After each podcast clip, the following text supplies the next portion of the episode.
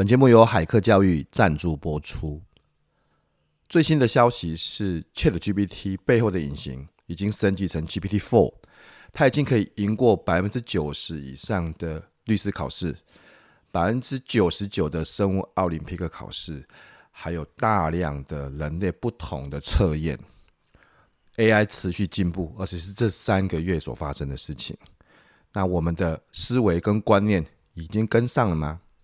海克教育特别邀请了各界的专家跟大家谈一谈，在 AI 出现之后，接下来我们要面对的未来跟挑战。第一场在3月22号晚上礼拜三8点，会邀请电脑玩物的站长 Esor 跟大家谈一谈怎么透过 AI 来提升生产力以及做好知识管理。那在会谈之后呢，还会跟福哥做个线上的对谈。这是一个线上的活动，欢迎大家报名参加。而且不止这一场，我们接下来每个礼拜三的晚上都会有一场，包含像教育、旅游以及文案行销各界的专家。欢迎搜寻海克教育或是查看节目资讯栏。新的时代，做好新的准备，期待你在线上一起学习。逆境是成长的礼物，只要有勇气面对，永远不会输。各位听众大家好，欢迎收听福哥来聊永不服输的 Podcast， 我是主持人福哥王永福。那我们透过接下来成功者的失败经验，来打开逆境这份礼物。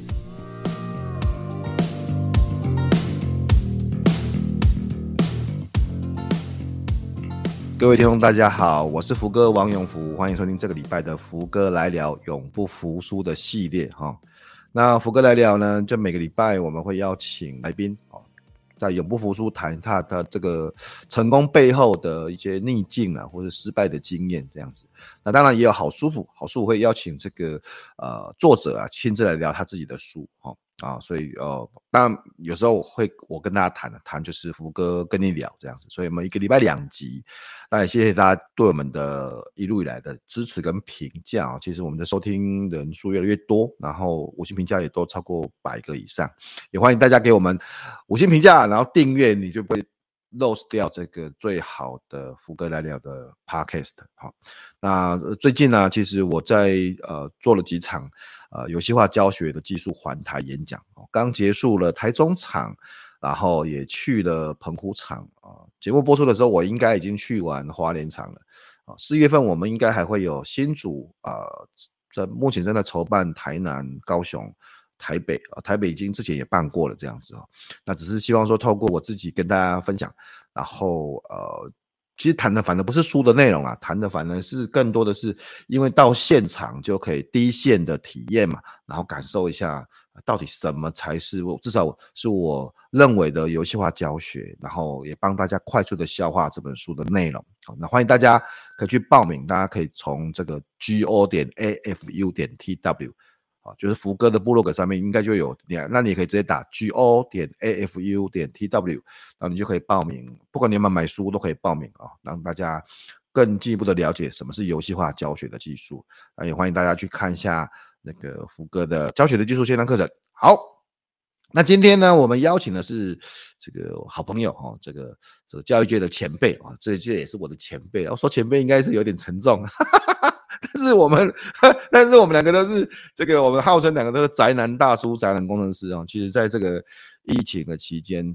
我们有时候会讨论一下这个，不管是线上教学啦，或电脑啦，或是一些第一线的教学的应用这样子，我跟他学习很多东西。那我们欢迎我们今天的好朋友，我们的洪旭亮阿亮校长。阿校长好。嗨，福哥好，各位听众大家午安。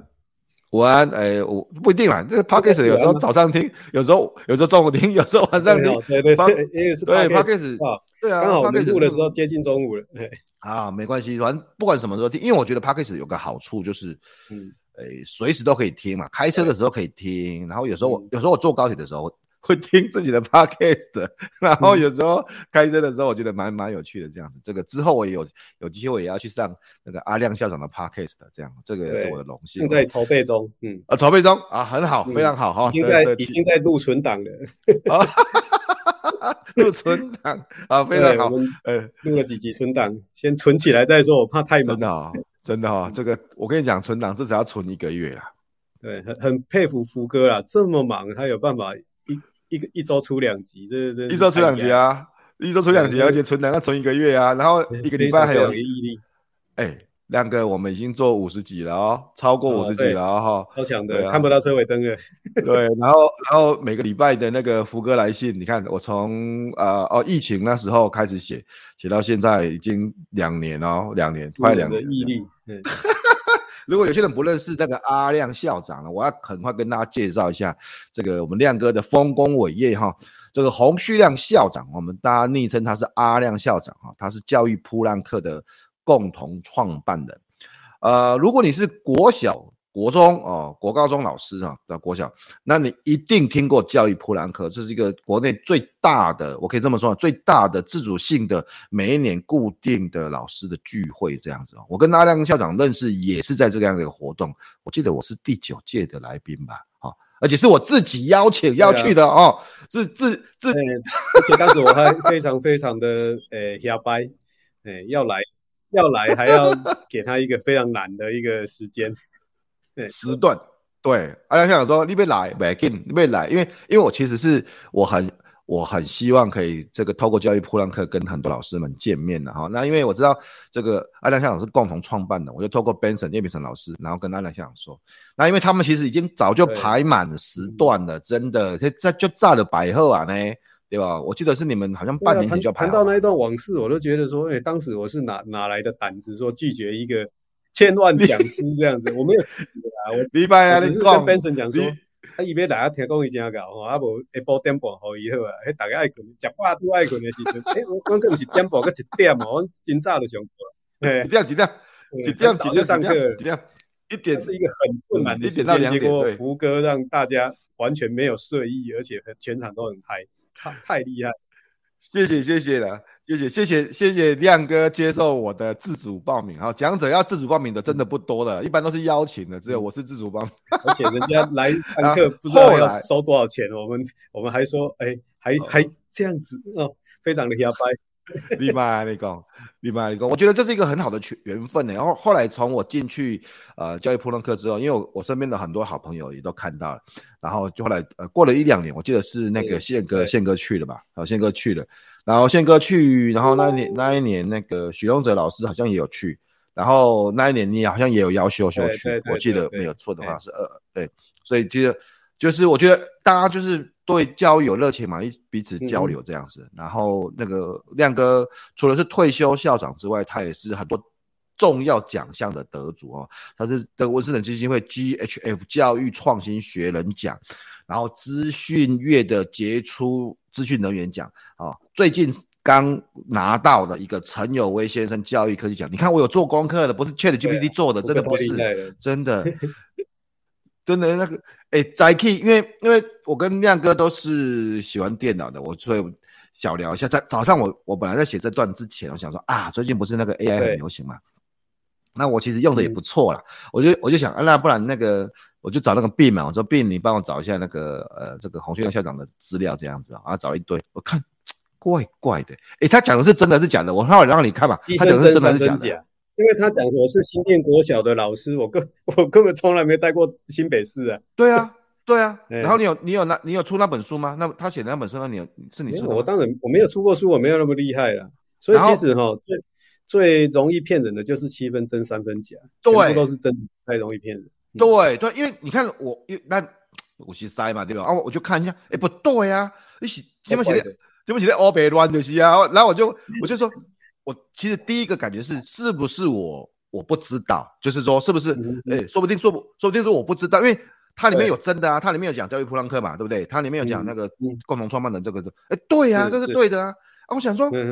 奇怪啊，第二段就是错的，对啊，这册我哪没捌看过啊，啊，这是什么状况啊？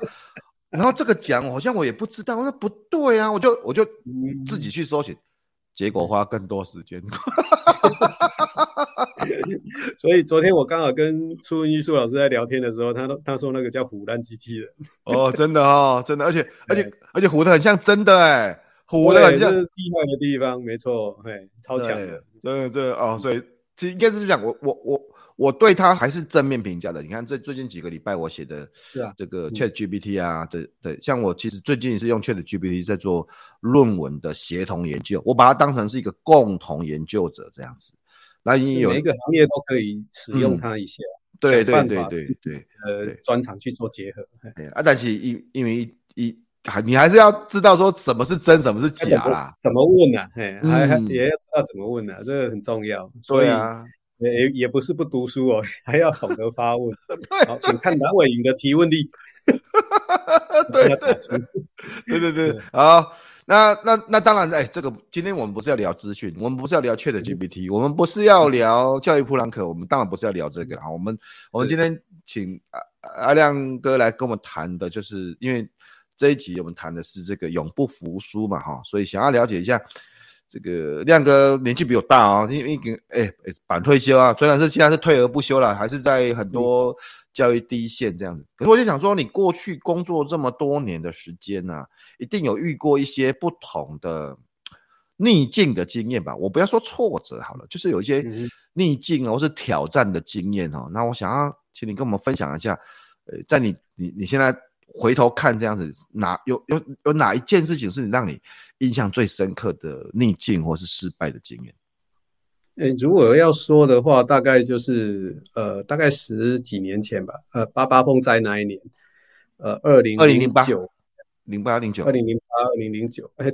大概就是那个时间哈，已经13、14年了哈。那其实我还印象非常深刻，就是88风灾发生的那一年，就莫拉克其实对台湾的那个创伤非常大。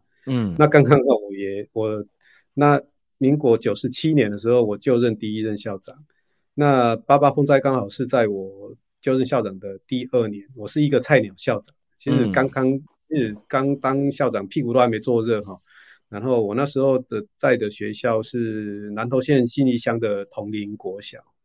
那桐林国小如果大家没听过的话，应该都听过信义乡的神木国小。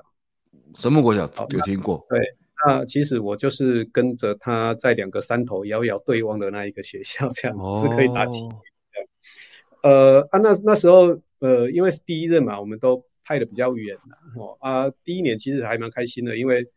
老实讲，信义乡的路还蛮好走，不像南投县的仁爱乡其实是更加就是冒着生命危险在上班的，所以其实第一年我还蛮开心的。没想到第2年的暑假，8月过了以后，他88风灾就是8月8号，他就是莫拉克就进来了。然后莫拉克进来的时候，其实我们在家里都感受到那个整个那个暴风雨哈。那其实我那时候就开始担心了啦，因为以前我们都听过前辈说在山里面的一些冒险的故事这样子哈，只是没有想过会发生在自己身上而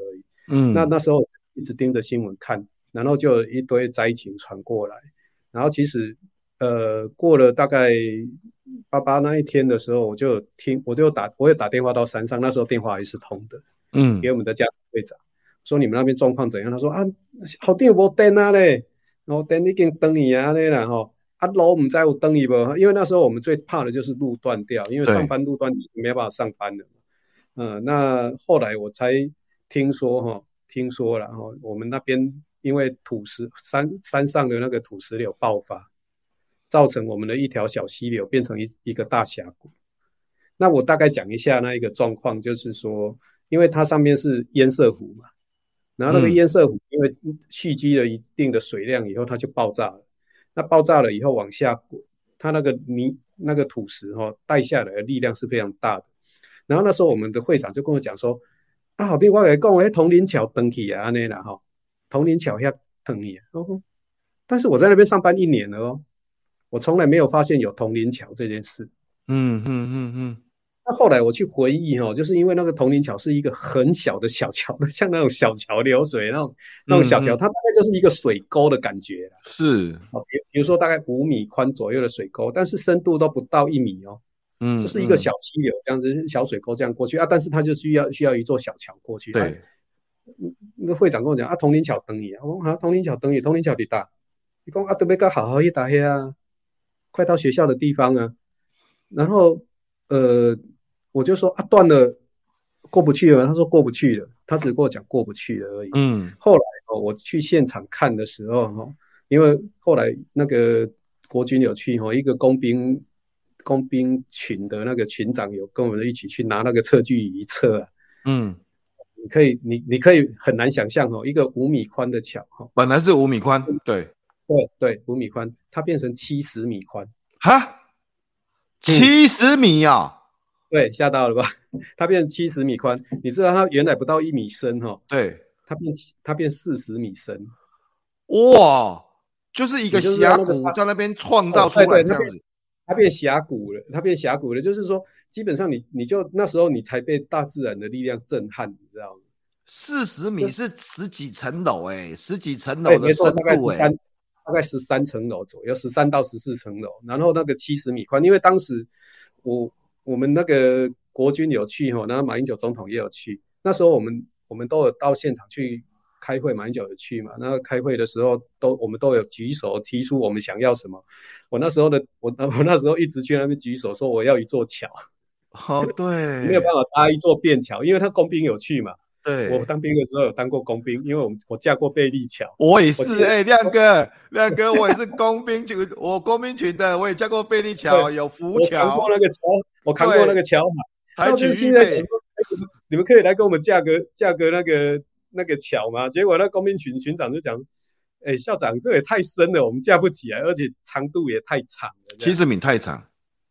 哎，对，太长而且太深，它是40米深，它不是一般的那个水，然后反正这样就过了。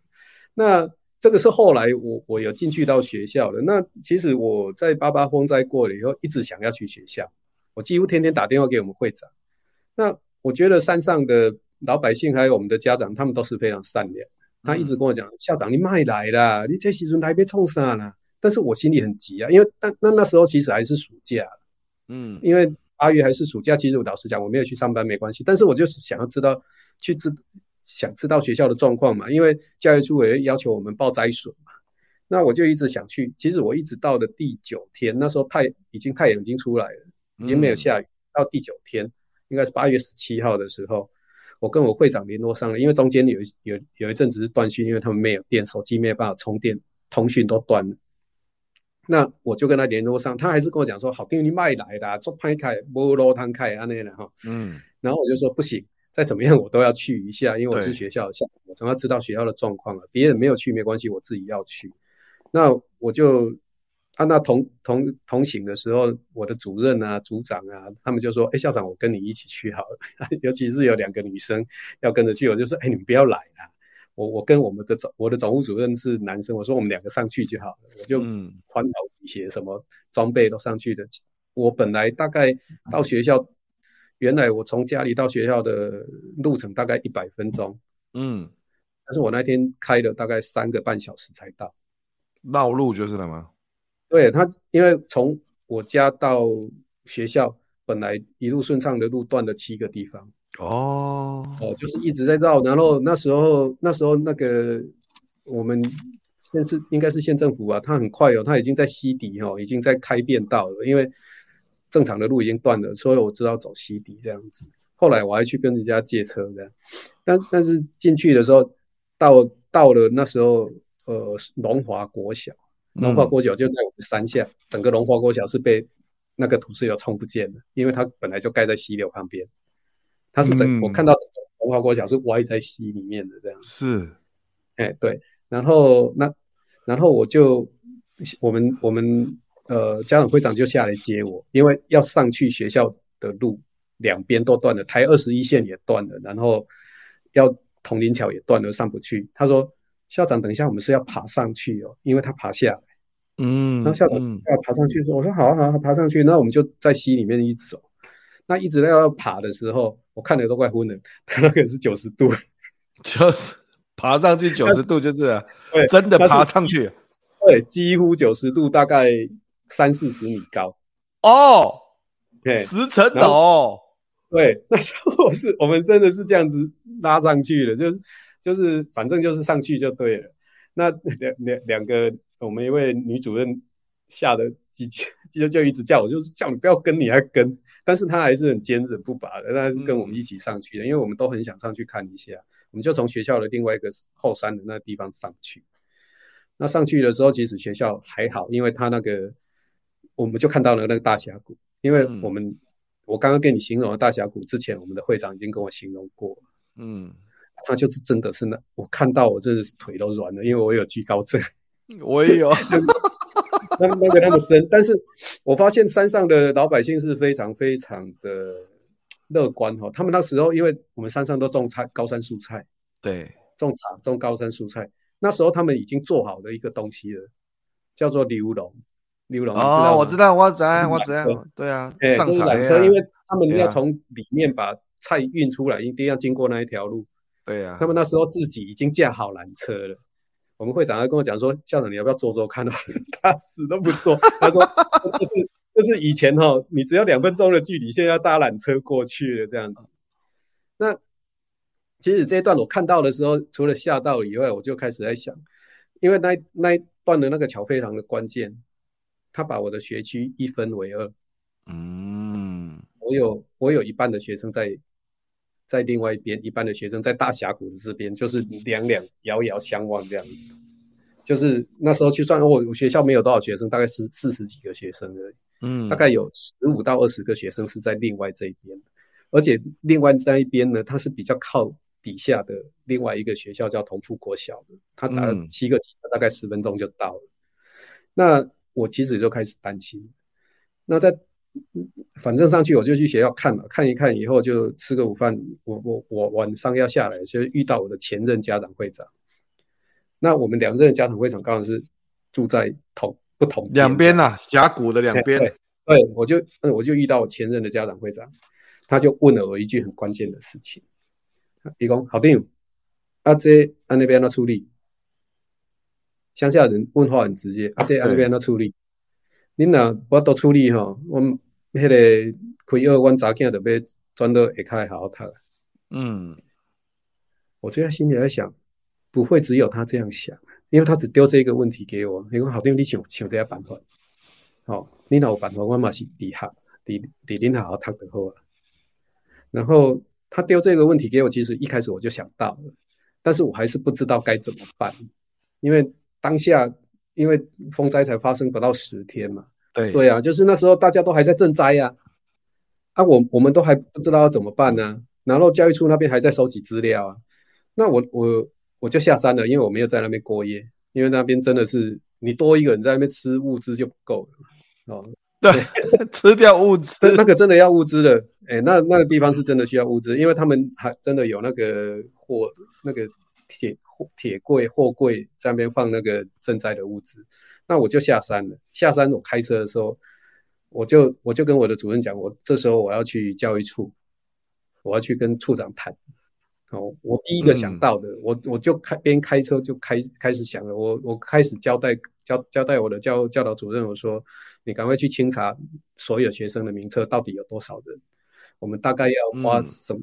我们有什么？我再来想一下，有什么样的方法可以解决学生就学的问题？那解决了以后，我们再来想，那我们现在需要什么物资？就是我在开车的时候在想这些东西。好、哦，因为开学第一个我想到的就是没有水，因为我们那边本来就没有自来水，我们一直都喝那个山泉水比较多，我们所有的水源都来自山泉水。水要解决，学生上学要解决，因为我两条路都断掉了。就是那个我如果原来另外那一边就是问我问题的那位前家长会长那边的小孩，如果要上学的话，经过桐林桥是2分钟就到了，但是他可以跨过台21线、再到我们那边上课要30分钟。哦，对，但是那连那30分钟那条路都断了。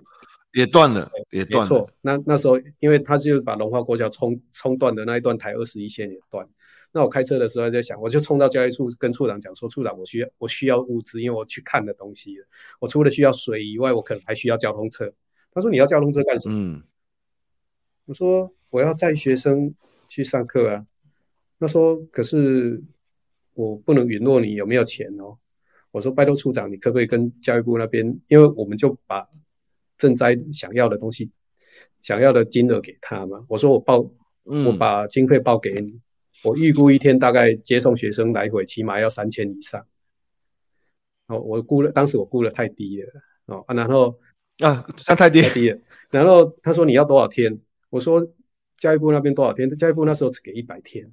就是只给30万。嗯，反正这是后来的数字了。然后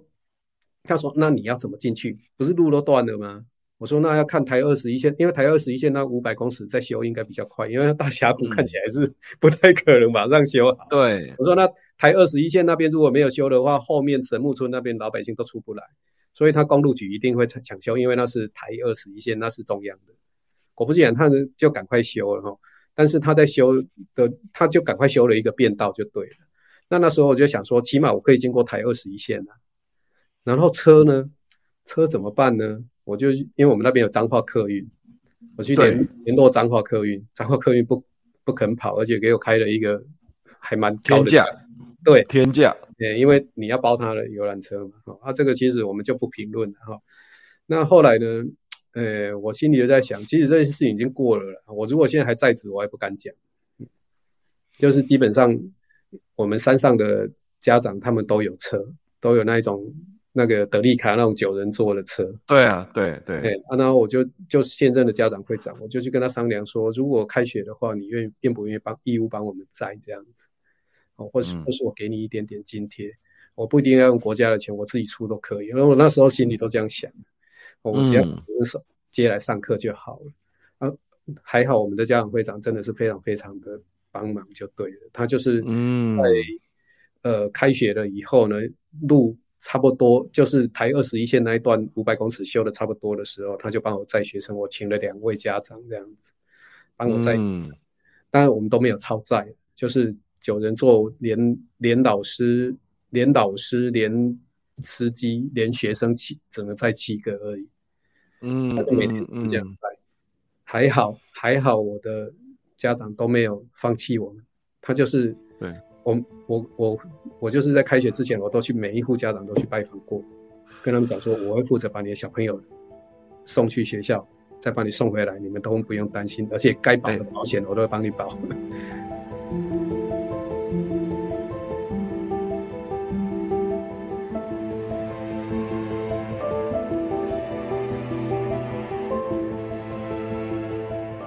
亮哥，因为当然是第一个，当然这个情境在山上嘛，其实是山上，然后又遇到风灾，然后又遇到这个道路中断这样子。那当然山上，如果我们大家去过山上就知道，就像你说的，德利卡一掐嘛，那个是在山上蛮方便的工具这样子。对啊，对啊。那我只是我想听众也会好奇说，那为什么？其实因为您是校长嘛，对不对？那还是。为什么您需要帮孩子想这么多，让孩子可以去上学的方法？一个是责任啊，我是觉得说，我们的小孩在这边在学校，其实他读得好好的，他要换环境，对他来讲就是一个适应，重新适应嘛。对，那另外一个是，我会少掉1半的学生，我怎么对这个所有学校的社区啊？怎么对自己交代？就是说，我不作为，我的不作为让我少掉1半的学生，我一定要积极作为啊！我今天我如果真的努力过了，完全都没有办法的话，那再说啊。就是你总是要先努力一下，看看能不能做到啊。但是我那时候拿到的金额就是教育部给我的钱，真的就是只有100天，他100天后再也没给我钱了。啊，真的？对，因为真的，因为我带了2年，因为重点是我们。从这个角度回去看这个学校这个事情，因为特别是山区啦，你是内行，我们大家听众伴我也是外行啦。那山区的学校常常是一个，不管是同学之间的关系，不管是学校跟社区之间的关系，不管是甚至不管是它就是一个活动的中心。我指的活动不是只是运动这种活动，我指的是文化中心啊，对，许多的许多连结的中心，也就是说不等于说对你来讲不能只是说啊不要紧啊，一半就一半，剩下20个就20个，因为40个学生已经不多了，变成20个学生就更少了，按老师跟学生的关系，然后所以你的意思是你教育部就给你100天的钱，然后后面你自己想办法。那个桥一直到我那个桥一直到我调走的时候，我在那边4年，一直到我调走的时候都还没有落成，所以后面的钱全部都是我自己去募来的。真假？就是那时候其实我觉得我们偏乡学校有一个好处，就是你只要愿意肯对外发声啊，你都会得到资源啊。那时候其实倒掉的学校不是我，是神木村的龙华国小，它盖在西底，它整个倒掉，所以它那边声量最大，就是所有的声音资源新闻啊全部都在那边。然后呢，其实我在旁边喊说我没有路其实是没有人理我的。所以那时候我们就是想办法在民间的社团啊、公庙啊想办法去募一个。其实我那时候募到的钱，一直到我离开学校交接给下一个校长，要在学生都还有募到100-200万。对，然后其实你去募到100-200万，自己在那个没有声量的状况去募100-200万哦，你怎么做的啊？就是跑啊，就是所以我常常讲说，当校长脸皮要厚啊，是穿着西装的乞丐嘛，就是到处要。因为我觉得我们在台湾基层就是9年，我们现在就讲9年国民教育，就是国中小的校长其实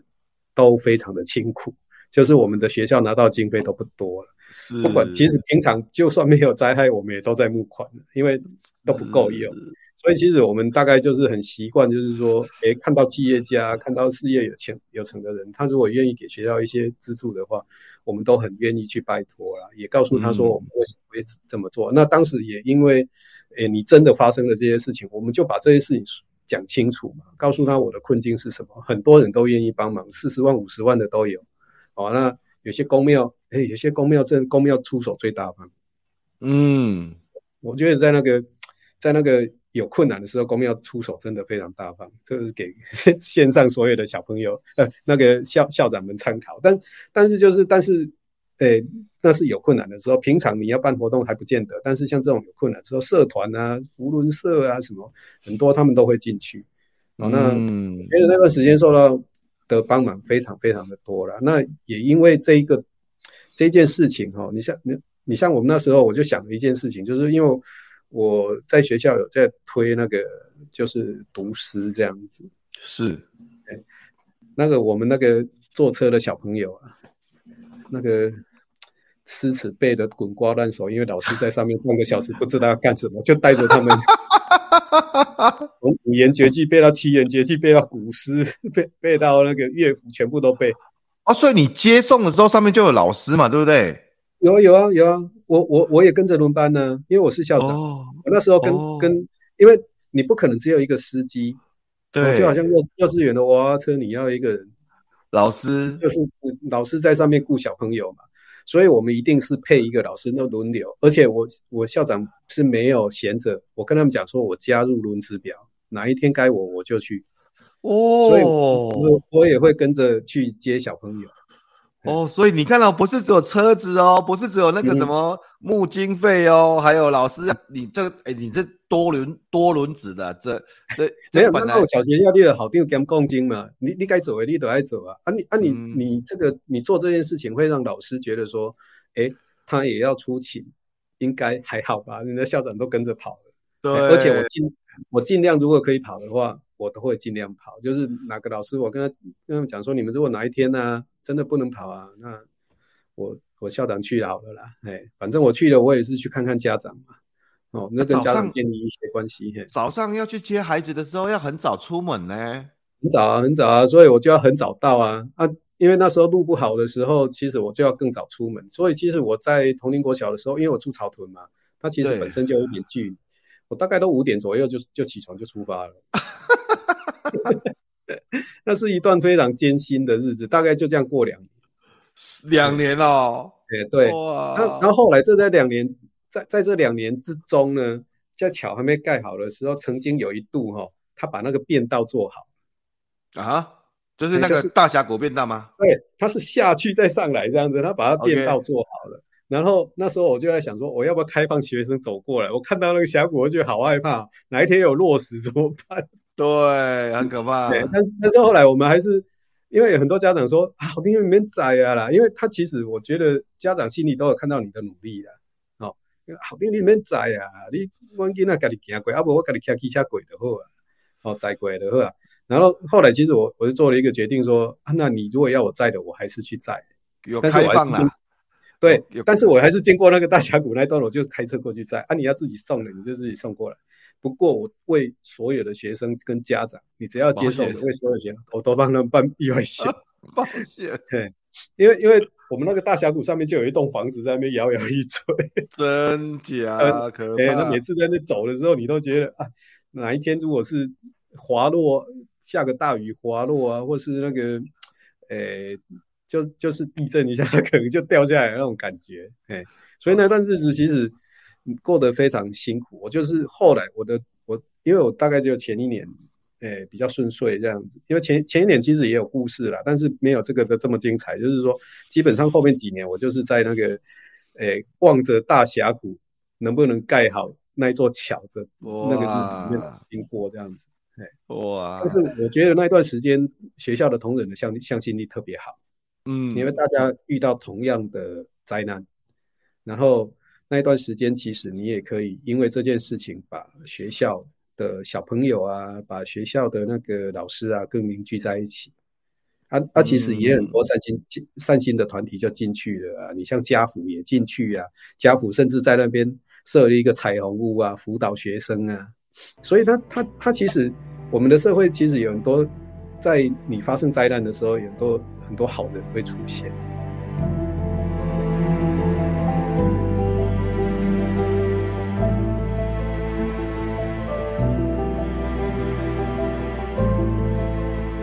时间蛮久的，你说至少2年的时间这样子。当然后来你离开学校，然后又去不同的地方这样子。然后我这推算如果没有错，大概也差不多那个时候你开始创立教育普朗克。教育普朗克是我在同林国小的时候就做了，对，如果我推算没有错，其实大概是10年左右。对啊，那回来我洗干第二天的，差不多。对，做准的。那时候其实我那时候也正教育普朗克也正在刚开始在做，然后很多事情都一起在处理这样。嗯，对啊，对，所以我是很想问说，你看。之后那有你同时创立教育普朗克，然后之后开始跟越来越大嘛，规模越来越大，然后跟很多老师交流。那你这段经验，你这段在这个偏乡国小，甚至遇到天灾，然后在2-3年接送学生，然后只是这段经验对你后来到现在有什么影响？教育普朗克在创立的时候，那时候刚好我刚好那风灾，然后教育普朗克创立啊。那时候其实网络还没有，社群还没有那么发达，那时候就是只有普朗克而已。所以在上面我就其实有做一些，每天都在 po 我跟我们学校相关的事情。所以普朗啊，对，所以那时候呢，只要有是我朋友的人都知道，我那时候有一个那个我的那个普朗的那个名称叫笑给天看这样子。那为什么叫笑给天看？就是那时候我刚好看吴念真的一篇文章啊，他说当你遇到逆境的时候，你只有这样想，你才比较容易转化就对了。就是你笑我一看嘛，因为天在给你冲低啊，那你就笑给他看。所以那是有一段时间我都用这个当我普朗克的称号这样子。我希望说可以，你可以笑笑的度过这段比较困难的时间。那这个是我后来我在处理很多校务上面啊，或是教育普朗克遇到的困难的时候，我大概都会去想这件事情。因为我们的人生有时候当然都会遇到很多，在处理事情的时候会遇到很多的困难，但是你如果不去面对它，因为像我福哥刚刚就在问说，啊你为什么就不让过去就好，转学就转学啊？但是你要去对这个问题你是要面对的，这是你的责任啊，你应该要面对哦，你应该去想办法说啊，人家转学就转掉了，那就表示你不处理问题啊，你处理问题的有没有更好？万一你处理完了，你很认真的处理完了，他还是转走了，那你起码问心无愧啊。对，因为最终还是最终还是孩子家长的选择嘛，这个是这个最重要是这东西是没有强制性的东西，是只是说我觉得就是您做了很多的付出努力配套措施，我说嘛，其实不是只有为了一个孩子在那边读书的问题，因为学校不是盈利单位啊，特别是偏乡学校不是盈利单位，但学校会是一个 hub 一个中心，一个连接很多地方的中心，我觉得这个是一种使命感吧。对啊，就是说基本上反正他剩下20个我还是校长，我当时如果这样想，对了，这件事情就完全没有解决了，但是而且我多了20个学生，再多100个，他变成4000个学生，我还是领那些薪水。这老实讲，公务人员就是这个样子吧，就是我以前有一个前辈都会跟我讲说，你在那个小校当校长，人家会不会叫你好丁啊？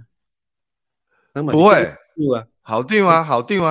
好丁啊，跟好丁，这个听得懂台语的人应该就知道。对，我知道，我知道那边讲啥。他曾经这样跟我讲说，你在小学校，人家也是叫你好丁啊，但不是叫你好丁啊，所以你要当得起好丁这个，就是你要当得起好丁这个，人家称呼你的这个。你要有那个格就对了啊，所以那一个我们的家长会前家长会长就是当时就是一个当头棒喝，他就是问了一个阿克莱里面状，他在考试了，为了处理了，他其实他是在对你考试，因为你才刚去而已，他也我才去1年而已嘛，他当你一个人没有遇到比较困难的事情的时候，他都不知道你的能力怎么样啊，因为你在那边就是反正我就来了，人来了，其实很多偏乡的学校就是人来了人走了，你还没认识他，因为以前我那个年代去任偏乡校长的时候，有时候是2年一任啊，那时候我是2年一任，嘿，对啊，有时候屁股还没坐热，他还不认识你，你就跑了啊，所以他根本不知道你有没有办法去面对逆境，或是面对一些困难去解决。他看我遇到这件事情，他就考一下，你校长那你要不要处理这个问题？那后来其实在那么艰难的环境里面，其实老实讲，谁不会想要离开？我也很想那么远，每天上班那么远，2年就要离开，5点就要起床啊，对啊，5点啊。后来其实我又待了1任了。待了1任也是因为没有调走，所以我在那边其实待了我是2年待了2任，所以待了4年。其实现在校长都是4年1任的。那我在那边待到第4年的时候，其实我是不想离开，我们家长都对我非常好，他很肯定，因为你是对学校是有作为的，因为在整个风灾过后，我们对学校的环境啊，还有学生心理的安抚啊，这些事情你就做到了。那后来你说有什么影响，就是它其实就只是一个小小的成就感罢了，就是你把这件事情好，你并没有把应该别人去处理，应该也是差不多是这样，但是起码是你做到的，对，是我做到的，在那边遇到了这件事情的时候，你把它完整的处理完，那你就现在想起来都会是人生的一个印记，你知道吗？很好，人生的印记。对啊，就是怎么讲，就是我们可能有一些人可能都没有机会到山里面去当校长，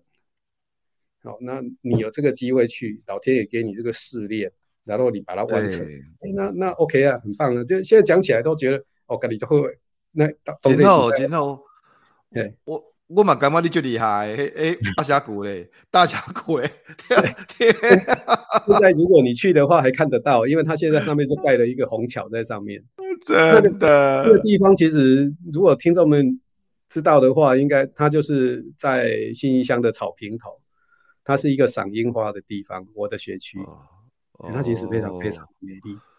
各位如果去过草坪头应该知道，那冬天的时候茶园绿色的加樱花粉红色的是非常非常漂亮的，是啊，有空各位可以去看看。谢谢阿良校长跟我们分享了这些哦。那当然，因为就像你的笑天看了，笑看对天了哦。有时候老天就是会给我们一些考验，但是这个考验，如果我们就像你这样子，可以想尽办法吧。你看教育部才给你3个月的钱，然后想尽办法把所有的可能性，至少我们尽我们全部的努力，然后最终就是结果还是交给上帝嘛，交给老天嘛。对啊，那过程我们至少是尽心尽力了，这样子。起码你这个，对啊，而且事后来看，就像你，我觉得人的一辈子啊，其实不会有太多的印记，就是你现在回头看说，我那时候真的做的还不错。我那时候真的很棒，这样子，自我成就感很好啊，很开心 很有成就感的、啊。当时处理起来是真的还蛮、但是其实我讲起来是这样啊，其实那一段时间是蛮辛苦的，老实讲，真的哦，很辛苦的时候怎么办、心情不好，很辛苦，感受你都怎么放松啊？你都怎么处理啊？就睡觉啊，我喜欢睡觉，就是。睡一觉再说吧，有时候我就是这样，就睡一觉再说吧。睡觉起来再想想看，看我提供脱板我，那该光，那不得就继续啊，就想办法解决。就是我是一个比较会，因为当时刚好我上班的时间比较长，开车的时间比较长，所以我几乎都在车上想事情，开车一边开一边想事情。我有时候开到，怎么到家了？那后来我中间就会忘记这样子，对对对。后来我干脆买一个录音机，真的哦，我就一边开车一边自言自语一边讲话，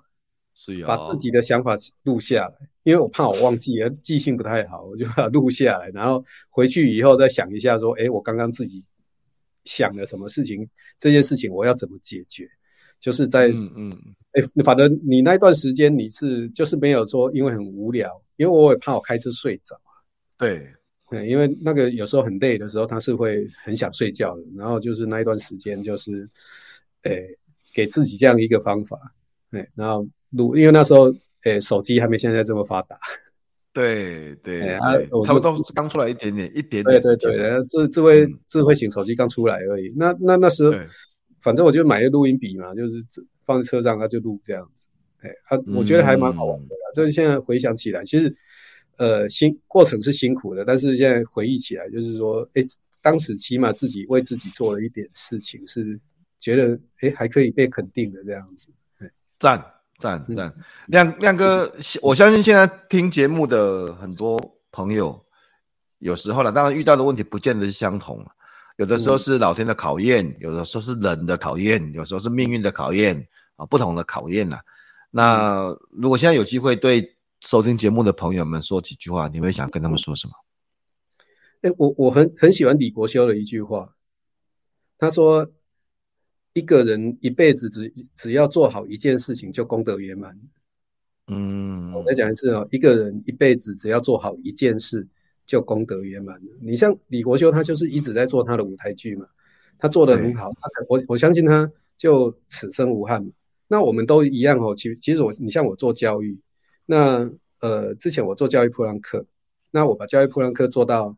大家都喜欢，我觉得就是我这一辈子做好了一件事情。那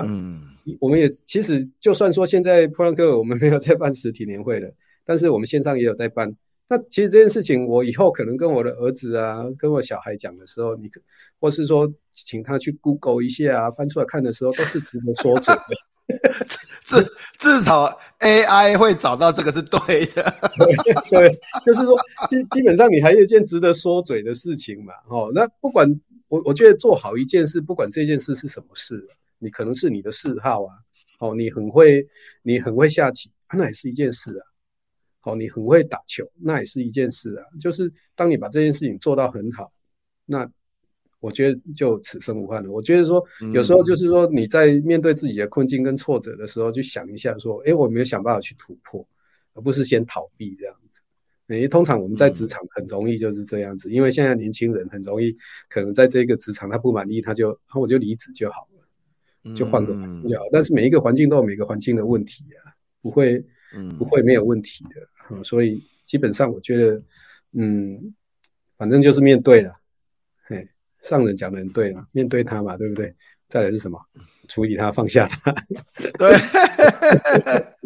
面对他，处理他。对，那当时其实我的心境大概也是这样子吧，都已经遇到了。因为这前面还有一小段故事，就是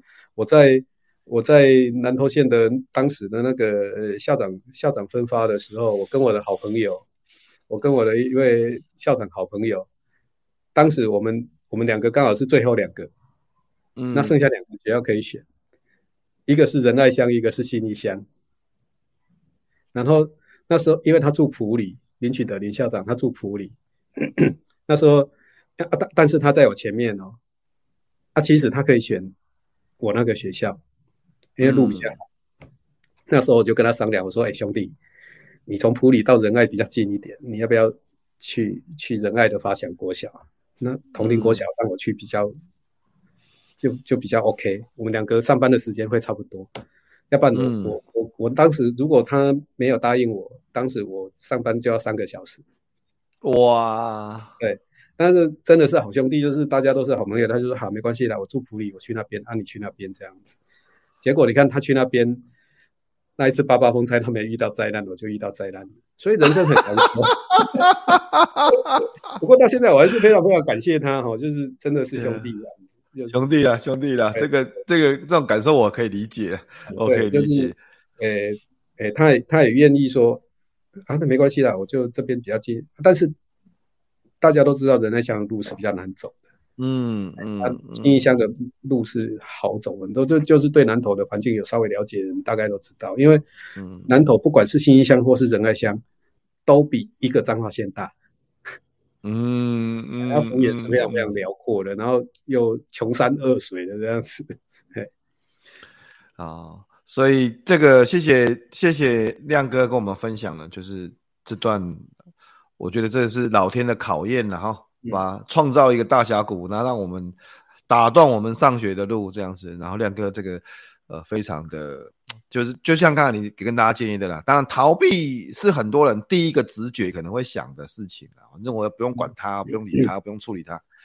但是就是要面对他啦，然后处理他，然后最后面才可以真的放下。放下，所谓的放下是心里面觉得，其实放下的是一个我们。做好的一件事情，很有成就感的一件事情了，这样子，就是它已经变成是一个美好的印记了，一个很棒的回忆，这样子哦。我很少在讲这件事情呢，真的哈，真的，我们节目都是要讲比较少讲的，不然讲教育破浪课，大家问 AI 都可以了，AI 就可以告诉你。福哥在邀请的时候，我一直在想说，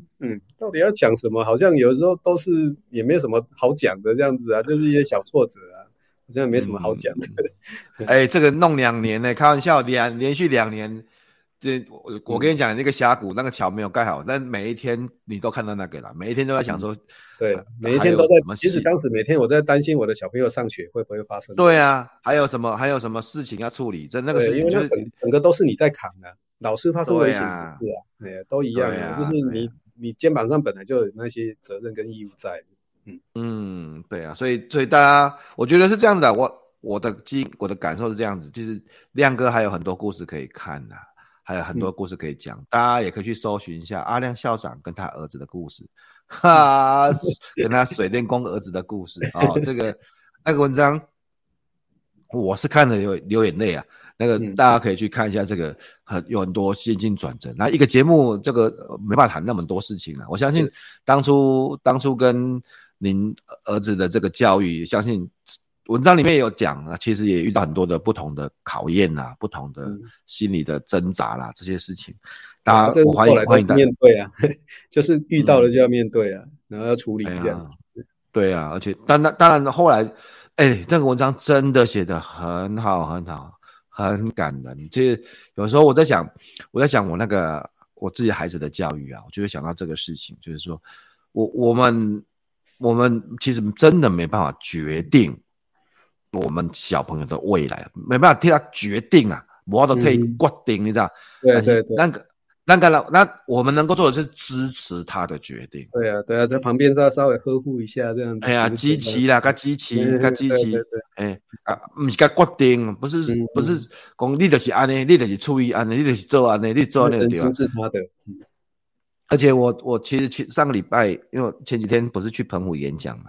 嘛，之后有跟那个辅导团的老师们一起聊天啊，因为我那天我带我孩子去嘛，然后后来。老师就问我说：“你怎么决定他们的？”我说：“我没得决定，我决定什么东西？我连接下来 AI 会不会影响人，我都不知道了。我替他做什么决定啊？对，他们面对的世界跟我们面对的世界完全不一样。对啊，我说你就想说以前我们的父母他知道会有智慧型手机吗？他知道会有 AI 吗？他知道会现在、那没办法，他对我决定什么东西啊？没办法的啦。但是我们可以也许可以给他一些能力啦，就是面对挑战的能力啦，因应改变的能力，譬如说自学的能力嘛，他喜欢学习嘛，他持续自我学习嘛。譬如说面对困难，就像亮哥你面对困难不逃避的能力嘛，我觉得这些能力都比我决定因为做啥好啦。我跟你个人感觉，要有能力啦，学历只是刚开始求职那一次而已。学历再好，能力不好，你第二次求职或是你要换工作的时候就没有人理你了。而且学历都可以补哦哈。对。有所指。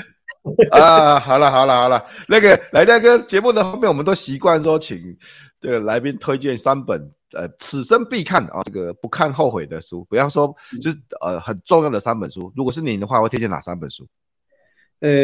我推荐一本哈，那个我的好朋友哈，苏文玉苏老师的《做孩子的重要他人》，因为我们做教育的哈、其实苏老师的书可以去看一看，他其实还有另外一本书是老师的。是孩子的迟来的父母都可以去看一下。那第2本书是这本我很喜欢是100岁的人生战略。那等一下我会聊一下这本书。那第3本书当然就是福哥最近出的那个游戏化教学的技术了。置入啦。没有置入，那真的是好书啦，推荐各位去买来看真的是。非常经典的一本书了，因为现在的小孩真的坐不住，如果没有一点点教学技巧的话，各位老师你应该都教得非常非常的痛苦了。那苏老师的，我回到苏老师这本书我是看了这本书《做孩子的重要他人》这本书以后，因为我退休了以后，就主动去找苏老师说，你的协会有没有需要我们一起来做公益这样子。那苏老师也让我去担任协会的、那个、秘书长，对。那所以我们现在到现在都一直合作在做不管做什么样的公益啦，我都觉得说这是我这一辈子还能做的一些小小的贡献这样子，因为我还是在教育界嘛。那第2本书呢，这个100岁的人生战略，我就要特别讲一下。我会看这本书的原因是因为当时商周要出书的时候找我写序，我不知道他们为什么找我写序啦哈。那我就很认真的看了这一本书，那看了这本书了以后，我发现说其实它提供了一个非常重要的一个概念，就是将来的人都会很长寿，长寿不是因为怎样，是因为科技发达、医学发达，让你会活很久。那你活很久，万一当每一个人都活到100岁的时候，你到底什么时候才算是退休？所以这本书对我的生涯发展是影响，后来的生涯发展影响得到我。当我50岁、51岁那一年决定退休的时候，我那时候我回想起来，就是说那时候我其实没有什么规划。后来我看了这本书以后，才发现说，其实我退休了以后，我可以有我的第2个人生。因为当时我退休的那时候，很多人问我说：“你为什么这么早就要退休？”我只讲一件事情，我说：“人生没有几个30年，我在教育界已经。”奉献了31年了，我想要拥有一个我自己的30年，是我其实前面的那30年是我的职业啊，而且我没有那么想，这是另外一个故事，我没有那么想要，是因为当时我们不得不去念师专，家境不好，我爸希望去念师专，后来我就没有那么想当老师，也真正成了老师。那我等于就是给我的父亲一个交代，就是说你要我去念师专，然后我当了老师，后来我也当了校长。我觉得大校显亲啊，我觉得起码让你在你的朋友面前可以抬得起头来，告诉人家说：“我儿子去当校长，但是我当过就好。我现在另外剩下，如果还有30年，我自己可以做什么？”所以这就是我的第2人生嘛。那60岁到60岁可能是第2人生，60岁到70岁可能是第3人生，70岁到80岁可能又是另外一段的人生。那这本书里面提供了非常好的一个想法，就是其实我们可能活到100岁，但是你不可能在你退休的那一年开始就不工作了。对，因为你没有收入，你怎么养活你自己？就算你有那个，你有很丰厚的退休金，你还是需要，因为你如果活那么久，你真的很需要钱啊。所以不管是主动收入、被动收入，你都要有。我很推荐各位去看这本书啊，就是尤其是最近有在规划要退休的人，哦，就是你可能第一人生要结束了，那你第二人生要做什么？第三人生要做什么？你每一段不同的人生要做什么样的那个规划跟就是理财的那个整个实践，你可能自己都要去想一下这样子。我觉得这本书对我的影响非常非常的大。那推荐各位去看，不过听说它已经绝版了，但是我现在在那个成品上面还有看到呢。哦，他书买那个还蛮不便宜的，300多块，很便宜啊。所以书是最便宜的投资啊，是对，推荐大家去看。当然接下来就是当然是福哥最近出的游戏化教学的技术啊，我觉得福哥把他毕生在那个简报跟教学上面的一些，还结合自己的论文，把它写成一本书哦。我觉得这个老师们都应该要看，好，去看一下哦。那想一下，在自己的教室里面有没有可能实践？因为我最近看到苏老师居然在实践那个没错游戏化教学的技术，用在大学生上面。我想，每一个不管国小到大学哈，都有可能我们去汲取我们自己想要的福哥书里面想的一些技术，然后用在试试看嘛，你就试试看，试一下又不会怎么样，对不对？不行换一个方法就好了。我觉得有时候就是教学就是不断的在尝试哈。你像我现在其实我也在期许自己将来变成我们在教育界就是在做资讯教育的一些专业讲师，所以其实我都不断的在尝试。我可能去上过一次课以后回来，我就会反思，然后尝试反思，然后把自己练到最好。那福哥的那个书是真的是一本很好的那个，就是等于就是你在那边是参考书就对了。做完了以后回来想想看，这是我都不敢说话。你看我都不敢说话，因为说话就太自入了。福哥今天早上我要推荐3本书啊，我跟福哥讲说我不太读书的。但是最近读了这本就是福哥的书了，这是因为那2本书已经读过好几年了。不过那个100岁人生战略我真的会想要看，然后苏老师的书我就推荐你去看一下，因为它这个是它是一个小理论啊，但是它里面衍生了非常多很不错的一些想法。它是一本翻译的书，它不是它是一本翻译的书，那翻得还不错，可以去推荐大家真的去买来看的。我因为我没有在帮别人打书啦，但是就是基本上看过了以后，你可能对自己的人生有不同的规划。好，非常谢谢我们的亮哥啊，这个阿亮校长，洪旭亮校长跟我们推荐的3本书，第1本就是苏文玉教授的书《做孩子的重要他人》。那苏教授其实在制造者协会这边帮了很多的孩子啦。哦，那亮哥现在是秘书长，亮哥想要做事，然后去当秘书长。好，这个大家辛苦了啊，大家辛苦了哈，所以可以去看一下《做孩子的重要他人》啊，100岁的人生战略哦，我觉得这个应该，特别是我都过50了，对不对？这个下半场看看应该怎么去处理这些事情。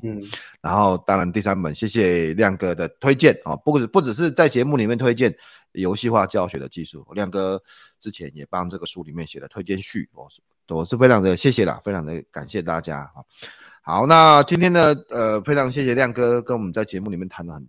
这些事情，特别谈了比较少谈的，之前这个88风灾，然后学校的一些考验，然后虽然可以放弃，但是自己还是想办法努力，虽然资源有限，还是想办法去募款。我今天第一次知道，校长原来国小校长还要去自己去募款啊。还要去找资源，对，没有风灾也要啦，平常一定是找资源的。对啊，所以你看这个大家说简报能力啊，大家说这个说服力啊，其实从这个置业、商业、专业都必须要兼具，才会把事情做好。要能说服别人，不然人家不会给你钱。好，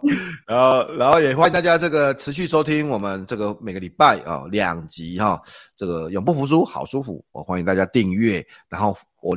每个礼拜会有1封信发给大家，已经连续快2年的时间了，应该都没有中断了。然后就是我这个也不是 ChatGPT 写的，我跟你讲，你要叫他写哈啊，真的不行。就